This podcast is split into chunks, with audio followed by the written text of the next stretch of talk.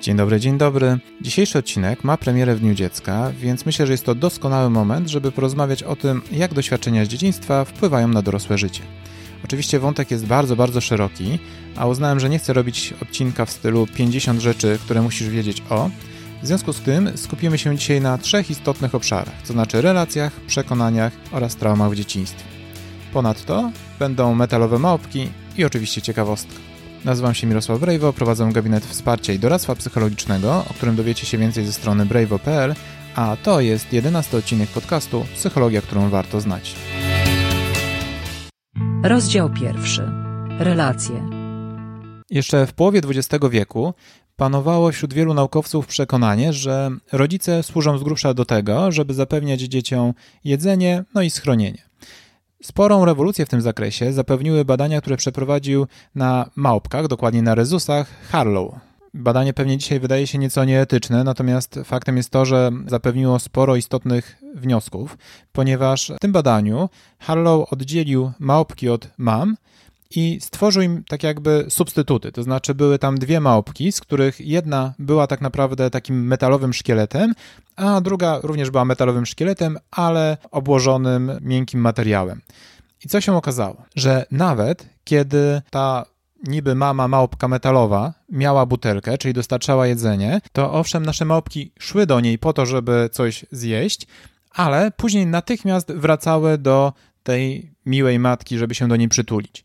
I oczywiście można stwierdzić, że okej, okay, no cóż w tym dziwnego, przecież e, po prostu tam było miłe, jak na poduszeczce. No niby tak. Natomiast e, w kolejnych badaniach, w ogóle tych badań oczywiście Harlow przeprowadził całkiem sporo, ja tutaj daję tylko taki wycinek, wrzucił nasze małpki do stosunkowo stresującego środowiska. Stresującego ze względu na to, że było tam dużo nowych, nieznanych przedmiotów.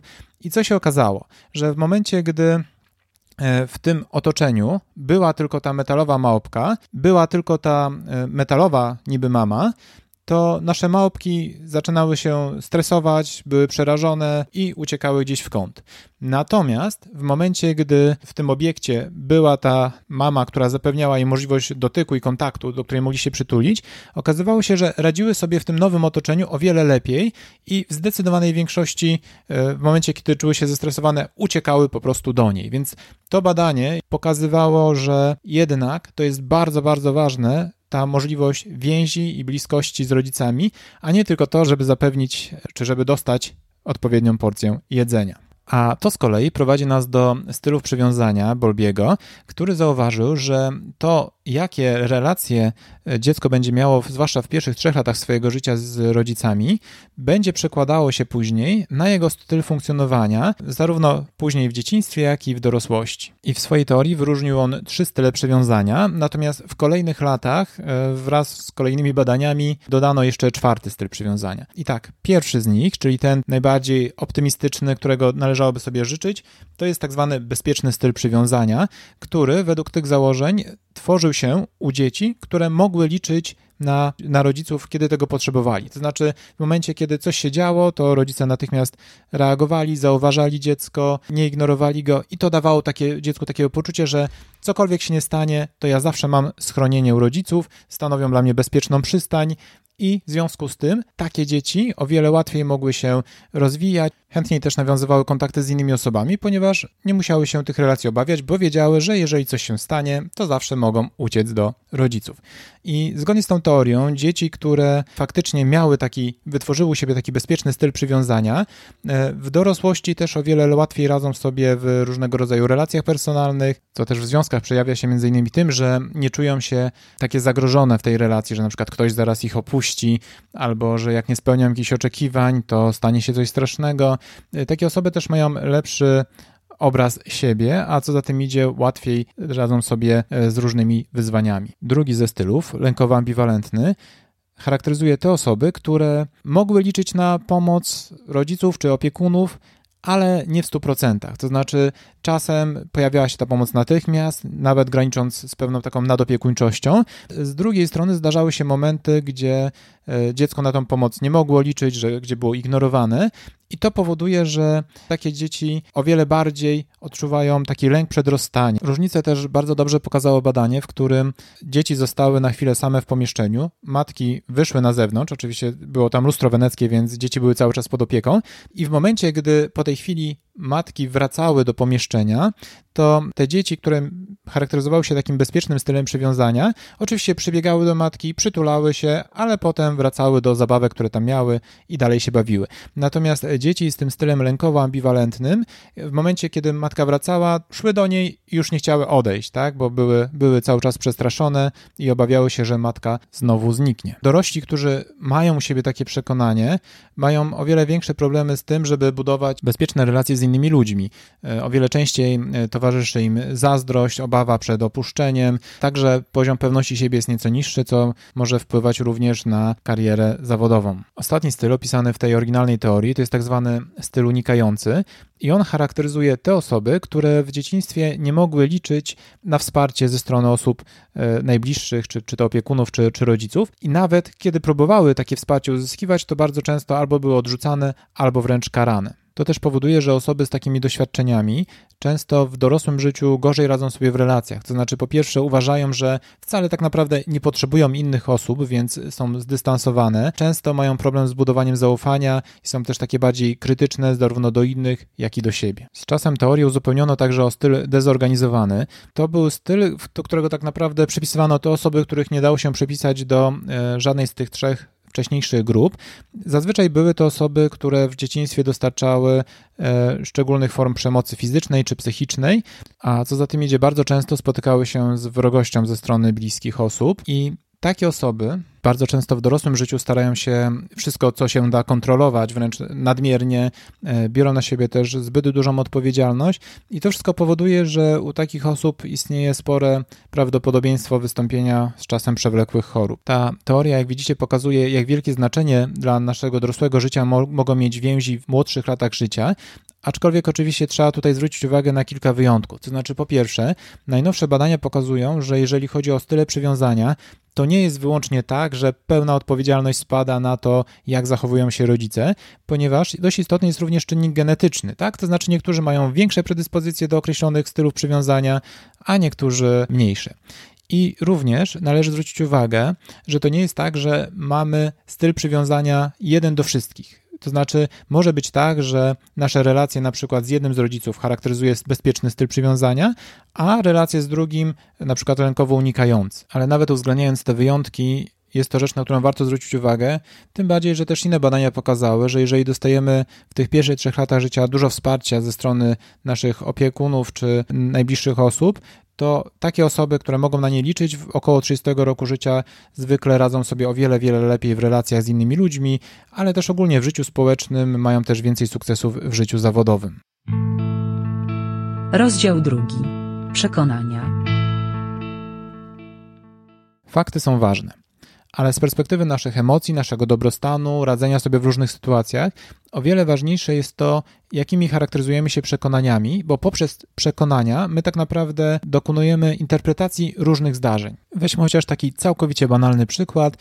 Idziecie sobie gdzieś ulicą i ktoś was przypadkiem szturchnął gdzieś tam w tłumie. To tak, jeżeli macie przekonanie, że ludzie ogólnie są raczej dobrzy, to stwierdzicie, no przypadek zdarza się, nic się nie stało. Natomiast jeżeli macie wrażenie, że świat jest wrogi i wszyscy ludzie są do was źle nastawieni, to kierując się takim przekonaniem, prawdopodobnie stwierdzicie, że to był specjalny, złośliwy atak i być może rozpoczniecie tutaj jakąś dyskusję. Więc jak widzicie, fakt jest jeden, i niezmienny, to znaczy zostaliście lekko szturchnięci w tłumie, ale wasza interpretacja tak naprawdę spowodowała to, jak ta historia potoczy się dalej. I oczywiście każdy z nas ma mnóstwo przekonań na najróżniejsze tematy. My tak naprawdę cały czas poprzez te przekonania gdzieś tam tłumaczymy sobie naszą rzeczywistość i część tych przekonań jest bardziej korzystna, część jest mniej korzystna. Natomiast bywa tak, że niektóre przekonania, które nam się zdarzają, są wręcz paraliżujące, tak? No bo jeżeli mamy przekonanie, że nie jesteśmy w stanie utrzymać się w żadnej pracy, albo nie zasługujemy na to, żeby ktokolwiek stworzył z nami dobrą relację, to istnieje bardzo duże prawdopodobieństwo, że będzie się to przekładało na nasze zachowanie, no a co za tym idzie, na przykład na trudności w tworzeniu związków, albo też niewykorzystywanie różnych szans w karierze zawodowej. A o przekonaniach mówimy w dziale dzieciństwo, ponieważ jak łatwo sobie wyobrazić, Pierwsze nasze przekonania zyskujemy bardzo często z naszego najbliższego otoczenia, czyli są one nam przekazywane niejako przez naszych najbliższych. To znaczy to, jakie mają przekonania właśnie na temat chociażby budowania relacji, tego, jaki jest podział obowiązków w domu, czy, czy tego, jak w przyszłości ludzie powinni sobie radzić. Tak na przykład badania pokazują, że dzieci rodziców, którzy z założenia uważają, że ich dzieci dadzą sobie radę i pójdą na studia, zdecydowanie, zdecydowanie częściej faktycznie rozpoczynają studia, niż y, dzieci takich rodziców, którzy uważają, że ich dzieci nie mają raczej szans, żeby sobie poradzić na studiach i dla jasności uwzględniając również to, że jedne i drugie dzieci były na obiektywnie podobnym poziomie. Tutaj mam też ciekawostkę. Ciekawostka. W Stanach Zjednoczonych panuje stereotyp, że Azjaci są dobrzy z matematyki i nauk ścisłych, a z kolei kobiety nie za bardzo. W związku z tym przeprowadzono badanie na kobietach pochodzenia azjatyckiego i co się okazało? W momencie, gdy aktywowano u nich myśl, że są z Azji, ich wyniki z matematyki znacznie się poprawiały. Natomiast w momencie, gdy aktywowano u nich myśl, że są kobietami, wpływało to negatywnie i ich wyniki z matematyki się pogarszały. Wow, ale ciekawostka.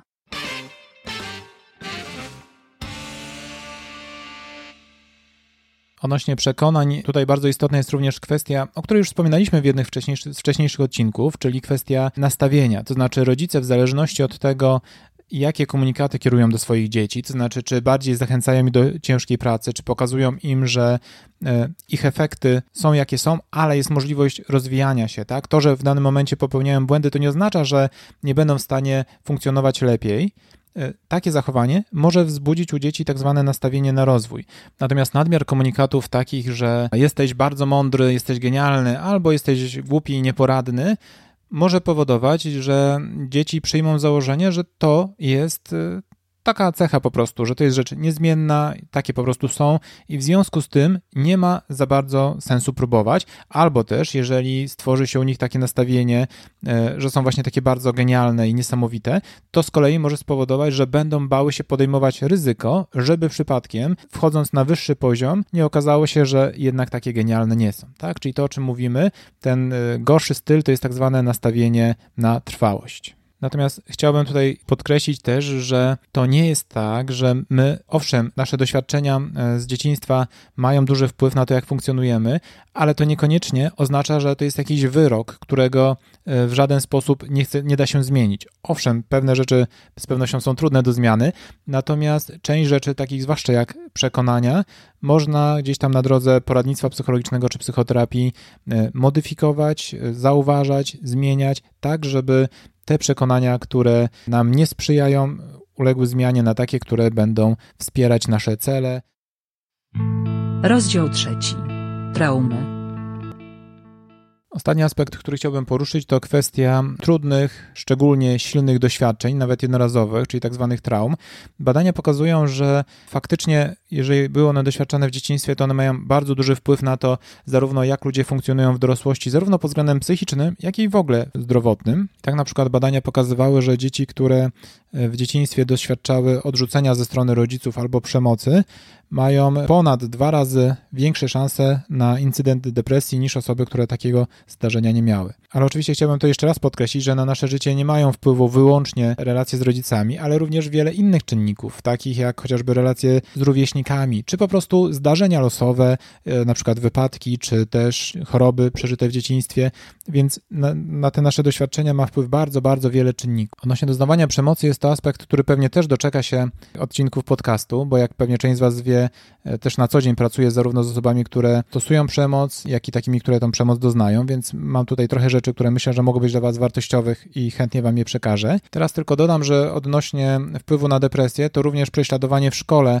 może się przekładać na wzrost prawdopodobieństwa depresji w późniejszym życiu. Ale też e, dzieci, które doświadczały przemocy, mają większe problemy z radzeniem sobie w relacjach w życiu dorosłym, a także same częściej stosują przemoc. Inne badania, które przeprowadzono na aż 17 tysiącach osób, pokazało, że jeżeli w dzieciństwie doświadczyło się chociażby jednego traumatycznego doświadczenia, tak to była taka tabelka, gdzie tam zaznaczono wiele, wiele różnych możliwości przy okazji badań okresowych, to istnieje zdecydowanie większe prawdopodobieństwo po pierwsze ryzykownych zachowań, takich jak chociażby uzależnienia, ale także różnych przewlekłych chorób, w tym nowotworów. Natomiast w tym miejscu chciałbym jeszcze raz podkreślić to, co mówiłem też w wcześniejszym rozdziale, że te negatywne doświadczenia, jeżeli nam się przytrafiły w dzieciństwie, to nie musi oznaczać, że jesteśmy z automatu skazani na bycie nieszczęśliwymi, ponieważ wiele z tych rzeczy daje się zmienić, daje się zmodyfikować i wcale nie jest tak, jak wiele osób sobie wyobraża, że jeżeli mieliśmy trudne doświadczenia w dzieciństwie,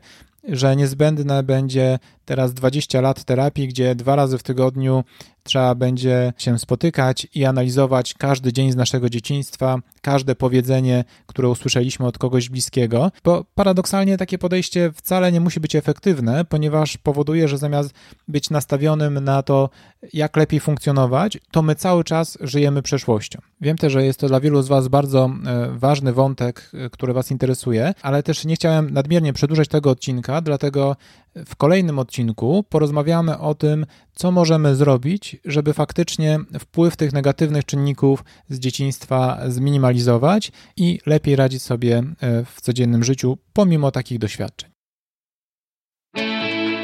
Podsumowując, nasze dzieciństwo ma oczywiście ogromny wpływ na nasze dorosłe życie, zarówno pod względem tego, jak będziemy tworzyć relacje, jaki będziemy mieli obraz siebie, jak będziemy sobie radzić w życiu zawodowym, a tak naprawdę, tak jak wspominałem, to jest tylko wycinek, bo pewnie dalibyśmy radę zrobić jeszcze 10 takich odcinków, ale też dzieciństwo nie musi być wyrokiem, który będzie determinował całe wasze przyszłe życie. Bardzo dziękuję za wysłuchanie tego odcinka. Mam nadzieję, że był dla was przydatny.